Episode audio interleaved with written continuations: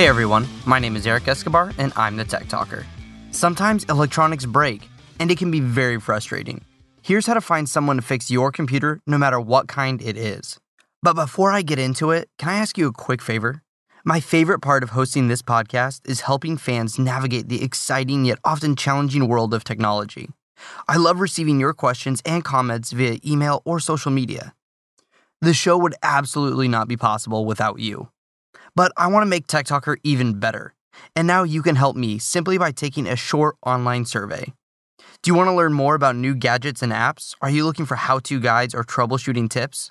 Just head on over to quickanddirtytips.com slash tech survey. That's quickanddirtytips.com slash tech survey.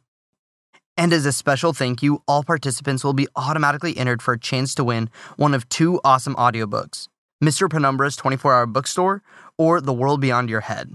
Again, just visit quickanddirtytips.com slash tech survey to participate. All right, now let's get back to the podcast. I always recommend Apple devices to my less tech savvy friends and family members.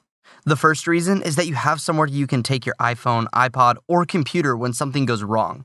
Apple devices are built incredibly well, and their operating systems are probably some of the easiest to use.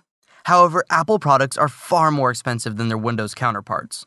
A computer with the exact same specifications could be half the price of its Apple counterpart.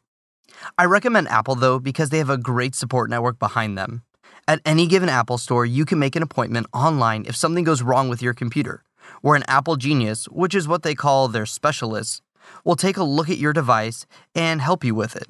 If there's something physically wrong with your device, they'll give you options on how to fix it. And if you just have a handful of questions, they'll answer them on the spot. Apple stores also host classes on how to use their devices. This is probably the number one reason that I recommend Apple devices. If someone doesn't feel very comfortable on the computer, then they can take any number of classes for free at an Apple store to learn more.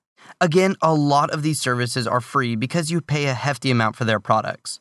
The same goes with their repairs. Even if their consultation is free, quite often the repairs will cost a significant amount of money.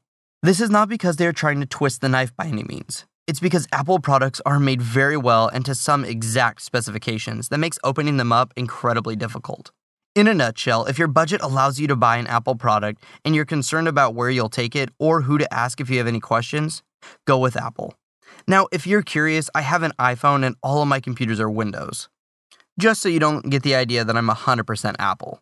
Like I mentioned earlier, if you compare specifications alone between two computers, almost always a Windows computer will be much cheaper. This comes at a cost, though, later down the road. Who do you take your computer to when you have an issue?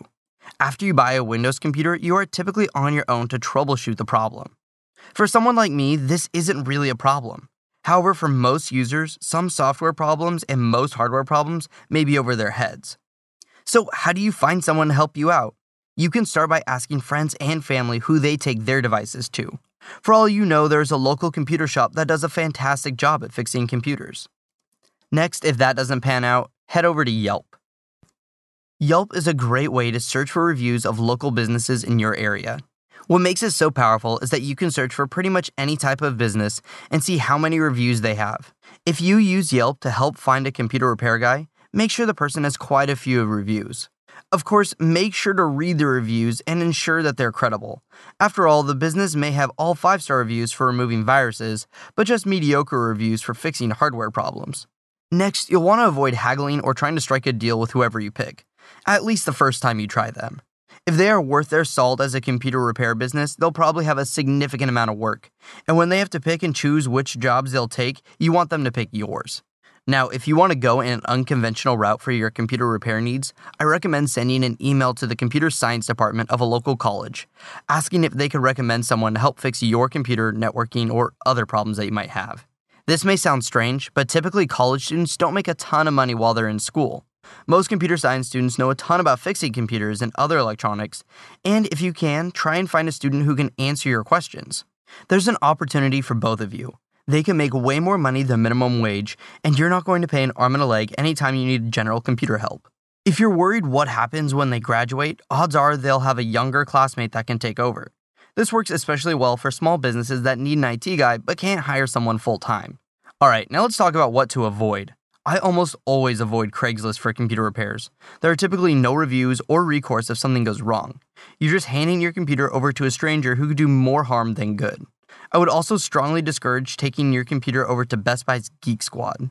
I've known people who have had to lodge a ton of complaints against them on behalf of others for unnecessary work done or incredibly high prices.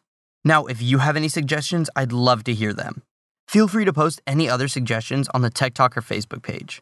And be sure to check out all of my earlier episodes at techtalker.quickanddirtytips.com. And if you have any further questions about this podcast or make a suggestion for a future episode, also just post them on the Tech Talker Facebook page.